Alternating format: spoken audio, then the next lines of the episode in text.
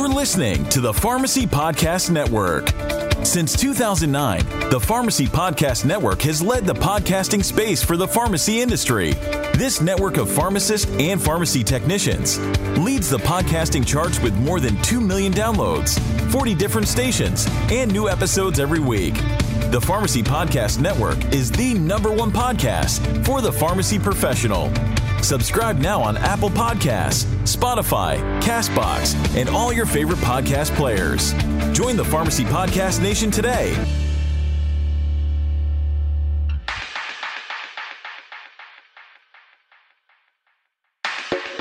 Hello and welcome to another edition of Game Changers Clinical Conversations. I'm your host, Jeff Wall. Uh, welcome again. Hopefully, you're a uh, frequent listener, but if this is the first time you're listening, a special welcome to you. I hope you find uh, that this uh, podcast is informative and semi entertaining, or semi informative and entertaining, one of the two. So, uh, whatever it is, I hope you like it and I hope you keep going with it. Um, please, if you do like the uh, podcast, please uh, spread the word, let your friends know, especially your pharmacist friends, because you can get CE for just listening to me blather for 20 minutes, which isn't too bad, I don't think. Uh, like us wherever you like your podcasts and, and, and definitely spread the word and, and, make comments about us if, if you like us. Uh, the more we get the word out, the more people are going to do this. Also, um, as always, I like to thank CE Impact. They're the sponsors of, of this, and they kind of help run the show. Um, they again have uh, uh, pharmacist CE attached to each one of these, and so please go to their website, which is a wealth of great uh, uh CE programs anyway. But uh, you can sign up for uh, um, CE from CE Impact for each one of these, and it seems to me one of the simplest ways you can actually get CE is just listen while you're driving to work, answer a quick question on the on the website, and you are good to go. So again, like us wherever you can, talk about us wherever you can. Let's get the word out that hopefully this is pretty helpful to people, particularly pharmacists. So we're going to keep our non-COVID streak going. We managed to go three or four weeks without talking about COVID, and we've done it once more, once again, which I'm pretty happy about. Uh, this is an interesting paper uh, that, that kind of triggered a, a kind of a, a, a, memory of what I've had and what I've seen in, in the last five or six years. It was a uh, paper that came out of uh, just this week's uh, JAMA Internal Medicine and the title of the paper is Risk of Hospitalizations with Hemorrhage Among Older Patients Taking Clarithromycin versus Azithromycin and Direct Oral Anticoagulants. And so uh, it's an interesting little paper, and it's pretty similar to what you'd see in most uh, adverse drug reaction papers, and we'll talk about that in just a second. Uh, but it, it, it's it, I think it's obviously a paper that most pharmacists are going to be interested in, um, and I think it's a reminder of the fact that yes, while the NOACs or DOACs, depending on how you want to call it, I'm I'm still calling them NOACs wax. Don't ask me why, um, um, but but I think either is reasonable and probably acceptable. Um, I think the argument I've always heard is, well, they're not novel anymore. They've been out for, for 10 years. Yeah, I get that, but but still, um, I, I, tend to call them NOACs, but NOACs, DOACs, however you want to call them uh, we know that that that they're far safer than warfarin when it comes to to to drug interactions and and other conditions. I mean, uh, any of you who are old enough to have spent a lot of time in a in a Coumadin clinic um, certainly remember dealing with patients where it just seemed like change in the weather might be enough to to alter their INR. You know, and so it was it was always amazing to me that what what little things seem to make a huge difference in people's INRs. And you know, quite rightly, uh, we've we've adopted uh, the, the the this class class of, of anticoagulant because they have far less drug interactions and obviously have much much more stable uh, drug levels. But we, I think, sometimes get lulled into a false sense of complacency that these drugs have no drug interactions. And this paper suggests that that answer is is that that that that assumption is incorrect. So first we'll talk about the paper, uh, then we'll talk a little bit about uh, you know just a general review of of what what I think we should all keep in mind with the uh, the NOACs when it comes to drug interactions and uh, and just some some I think some stuff the boots on the ground pharmacists should just kind of keep in, in the back of their head when it comes to these medications. So this paper, as I said, was was uh, just uh, released um, in in the in JAMA Internal Medicine this month's JAMA Internal Medicine, and like most adverse drug reaction studies, it was a large population cohort study. That's really probably the best and let's face it, the most ethical way to do these kind of studies. You really couldn't do a randomized control trial of adverse drug reactions, right? You really couldn't randomize people to two drugs and see which one gets the drug interaction or, uh, or adverse drug reaction. That obviously wouldn't be ethical. So sometimes the best data we have on on ADRs for for drugs are going to come from these large databases. And so this uh, uh, study uh, uh, was a um, um, a study done with a large population database um, that was that they actually looked at it from uh, December 23rd, 2019 to March 25th, uh, uh, 2020, and it was done in Canada. Uh, so it, uh, it was, these were Canadian patients, so a population-based retrospective cohort study and a very large cohort of patients, about 25,000 older adult patients who are taking direct oral anticoagulants, basically. And so uh, the, the purpose of the study was to uh, uh, take a look at the potential risk for bleeding in patients who were uh, concomitantly prescribed a macrolide antibiotic in, and patients who were already taking DOACs. And so, uh, you know, you know uh, when we take a look at the macrolides, and we'll talk about this in a second, macrolides are, uh, can be uh, potential inhibitors of the cytochrome P450 system. Uh, as I kind of teach my students, they're they're you know obviously responsible for a litany of, of pretty important drug interactions. And so, uh, um, it seemed reasonable to take a look, I think, at, at this drug and kind of say, well, gee, clarithromycin, uh, uh, we know it's a potent blocker of cytochrome P450 would in patients who are uh, concomitantly prescribed that and patients who are already on on on these uh, uh, direct oral anticoagulants would they have an increased risk of hemorrhage right? Um, well, of course it's hard to measure blood levels in in these patients. It's you know it's one of the blessings and the curses of these drugs is that we don't have to measure uh, blood levels like we have to measure INR and warfarin. Sometimes though I think my my physicians would like to be able to do that. I'd like to be able to have a number to hang their hat on and say well you know they're they're this level of anticoagulated to which I always say, well, but wasn't the whole purpose of these medications that you didn't have to do that sort of thing, right? So in this study, they looked at 30 day, again, 30 day risk of, of hospital admission with hemorrhage after a co-prescription of clarithromycin, and their control in this was azithromycin. Even though azithromycin is a macrolide, it goes through the cytochrome P450 system to a much less extent than clarithromycin. So uh, it has uh, much fewer drug-drug interactions compared to clarithromycin. So uh, in this study, uh, the mean age was about 77 years. Most of the patients that were on uh, uh, the NOACs were on them for atrial fibrillation, which is, I think I think what you would probably expect. Um, uh, the the uh, uh, case series was about 6,500 patients, while the azithromycin control was about 18,000 patients. Um, and again, uh, uh, this analysis was performed from 2019 to 2020. The uh, time period that they looked for over the entire study was from 2009 to 2016. Um, the most commonly prescribed DOAC in this was rivaroxaban, followed by apixaban. About 40% of patients were on rivaroxaban, about 31% of patients were on apixaban, and about 28% of patients were on dabigatran. I would say that you know probably those numbers would sh- shift a little bit uh, if we were to look at just in the last two or three years. But but again, they looked as, as far back as 2009, where I think a lot more people were using dabigatran. I think certainly in my neck of the woods, we we rarely use that drug anymore. Anyway, so when they took a look at at at the the hospital admission rate for major hemorrhage, and so basically just looking at at, at a discharge a code of, of of major hemorrhage within 30 days of the co-prescription, uh, they found found that uh, clarithromycin uh, was actually associated with a higher risk of hospital admission for major hemorrhage. Uh, 0.77% of patients taking uh, uh, clarithromycin versus only 0.43% of patients taking azithromycin, which resulted in a hazard ratio of 1.71, or in other words, about a 71% relative risk increase in uh, developing uh, a major hemorrhage.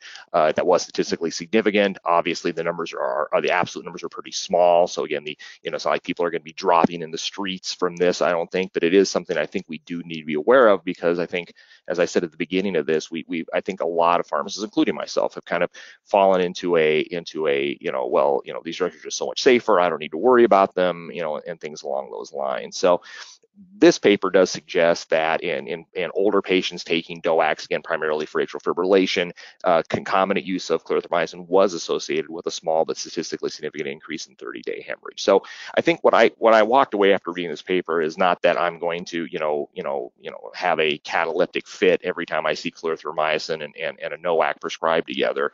I think what this tells me is that that pharmacists we we we, we can't lose our vigilance about uh, drug interactions and anticoagulants. Um, you know, I think all of us uh, practicing pharmacists who've been out in the field for a while, I mean, we've all ran into the, you know, Coumadin patient who was co-prescribed Bactrim, who was co-prescribed Flagyl, who was co-prescribed some some other, you know, very notorious drug that shot their INR to the ceiling, and they ended up in the hospital with a gastrointestinal bleed or, or an intracranial hemorrhage. So I think we've all seen that, and and and so I thought I think most pharmacists to this day are, are fairly vigilant that when I have somebody on warfarin, whether I'm in the community or in the hospital, and a new drug is co-prescribed with them, we always say, hey, we better make sure there's no interactions, whether we're using drug interaction software or just kind of you know our own our own software in our brain that you know, hey, I've, I've seen that I've seen that cause a drug interaction before. You know, I think I think we we we need to we need to be we are obviously vigilant about that.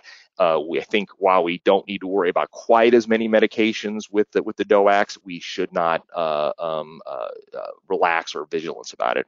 And this did trigger a memory in me because in the last four or five years, I have seen a couple of cases of actually the opposite, not where patients have bled because they've been co-prescribed um, uh, a, a drug with a DOAC, but actually the opposite. In a patient who was prescribed a DOAC who was on a, a, a cytochrome P450 inducer, and then very rapidly after they were started on that, they actually had a clot. And so I've had actually two cases. One, a patient who was on on phenytoin who was started on a NOAC, and phenytoin is a potent cytochrome P450 inducer.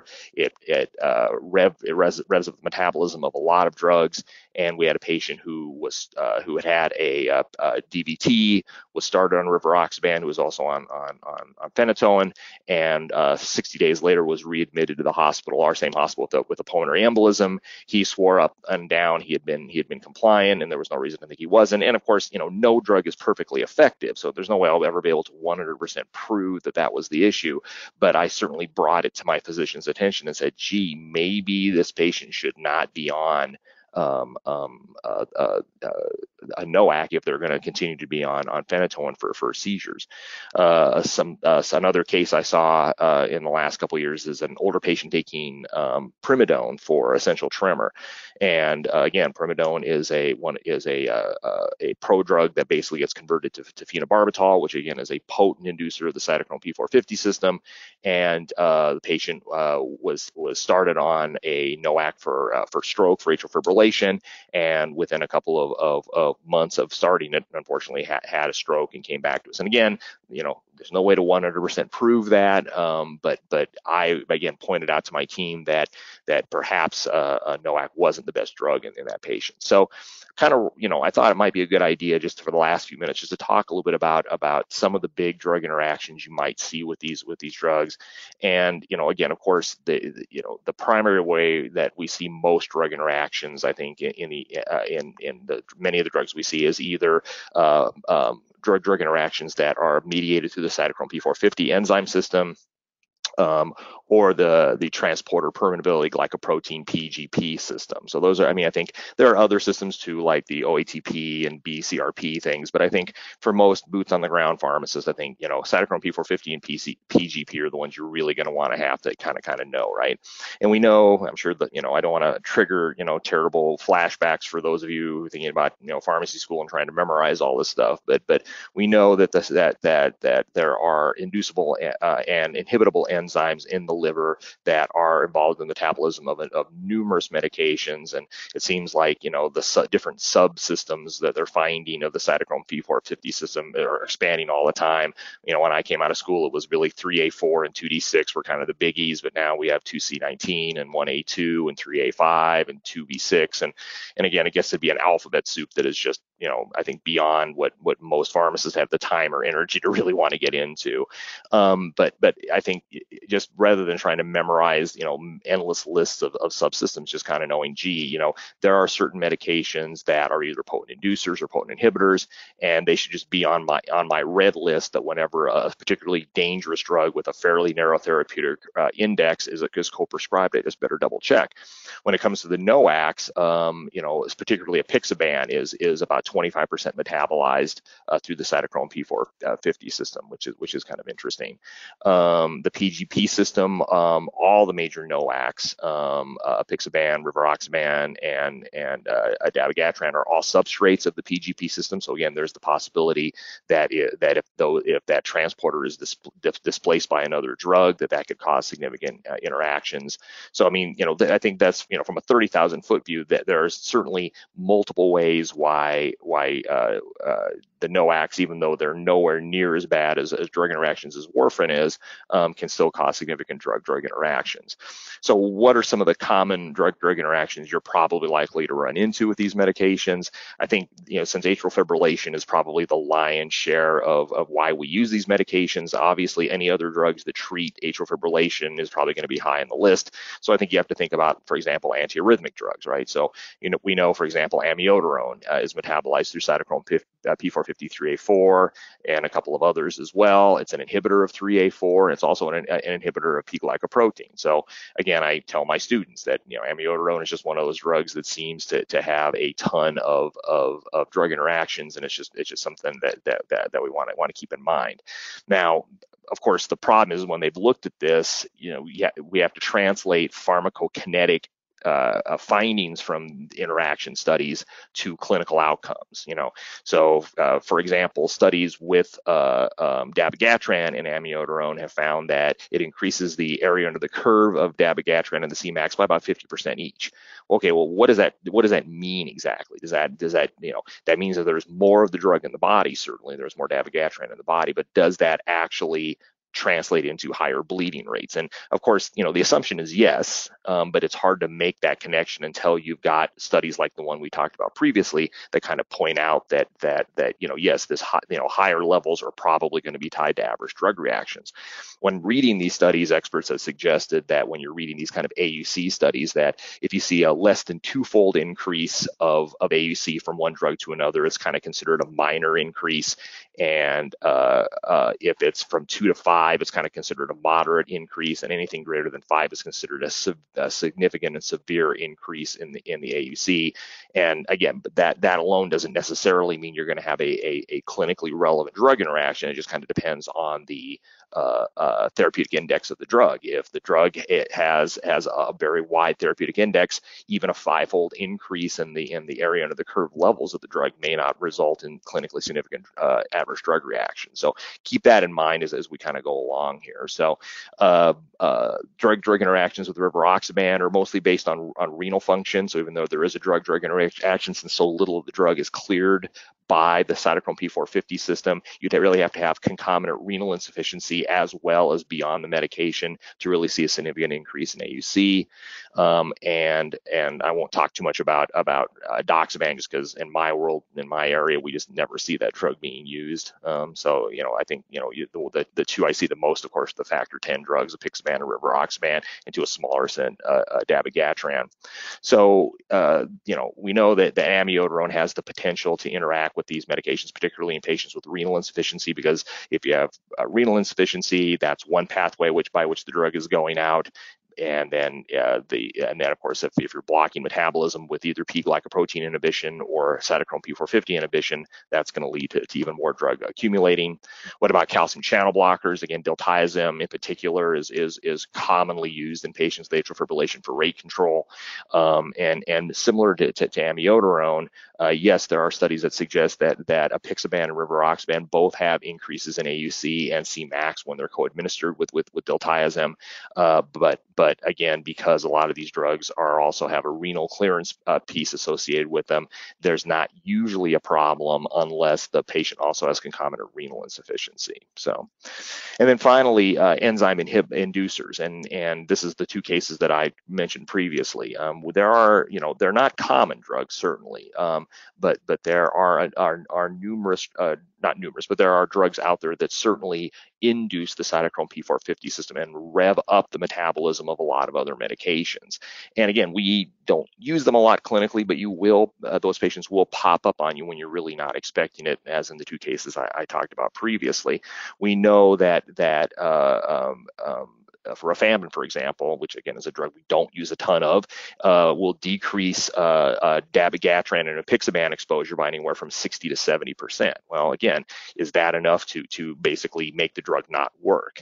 Now, you know, if we were able to easily monitor monitor drug levels and knew what a therapeutic range of these medications were, maybe we could do that. But we really can't rely on that. We just have to say, gee, I know that this drug is likely to significantly decrease the amount of, of, of active drug in the body. Perhaps I shouldn't be using those. So what uh, what what the package inserts of these drugs basically say is that is that if you are a patient who's taking phenytoin, if you're a patient who's taking carbamazepine, primidone, rifampin, phenobarbital, or St. John's wort, uh, they basically say avoid the combination and consider warfarin, and that's exactly what I would recommend. If if if you got a patient who's been on carbamazepine for a long time for seizure control, and it's pretty unlikely you're going to be able to get them off the carbamazepine or their or their phenytoin, I really would say, look, warfarin is probably the, the better choice in this because I can measure depth of anticoagulation. I can shoot for a target that I know is has been associated with protection without excess bleeding. And I think that's kind of important with uh, verapamil, diltiazem, the calcium channel blockers. Again, um, eh, uh, the combination is with these drugs is usually considered safe unless they're uh, they have renal insufficiency, and that's the same with, with with amiodarone with most of these medications. That is, if they don't have renal insufficiency, they're usually considered safe safe to use. So.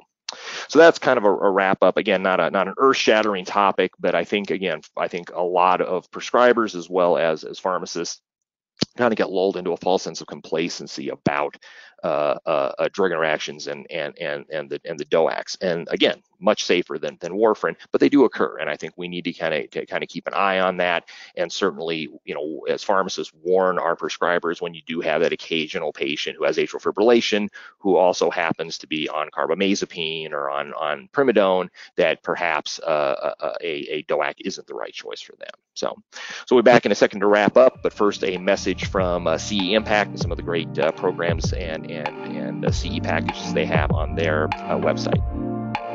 Game Changers discusses clinical guidelines and pharmacotherapy trends that significantly impact practice. Game Changers is produced and accredited by CE Impact and hosted by Dr. Jeff Wall.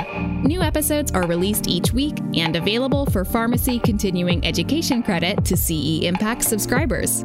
CE Impact subscription service brings you the CE you need on the topics that matter the most. Check out the link to sign up in the show notes. Use code PODCAST for a Pharmacy Podcast Network discount. So to wrap up, you know, uh, a paper recently came out that suggested that uh, patients who are on DOACs who are put on a drug that is known to block the cytochrome P450 system seems to be associated with an increased risk of, of hemorrhage that requires hospitalization.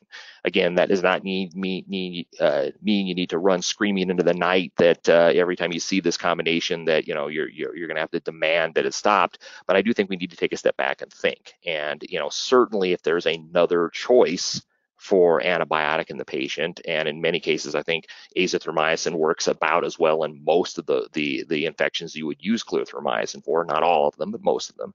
Uh, would that be a, a, reasonable thing to consider, you know, recommending to the physician, saying, you know, I get clarithromycin, maybe the drug of choice here, but azithromycin even uh, is is much less likely to cause to cause this problem.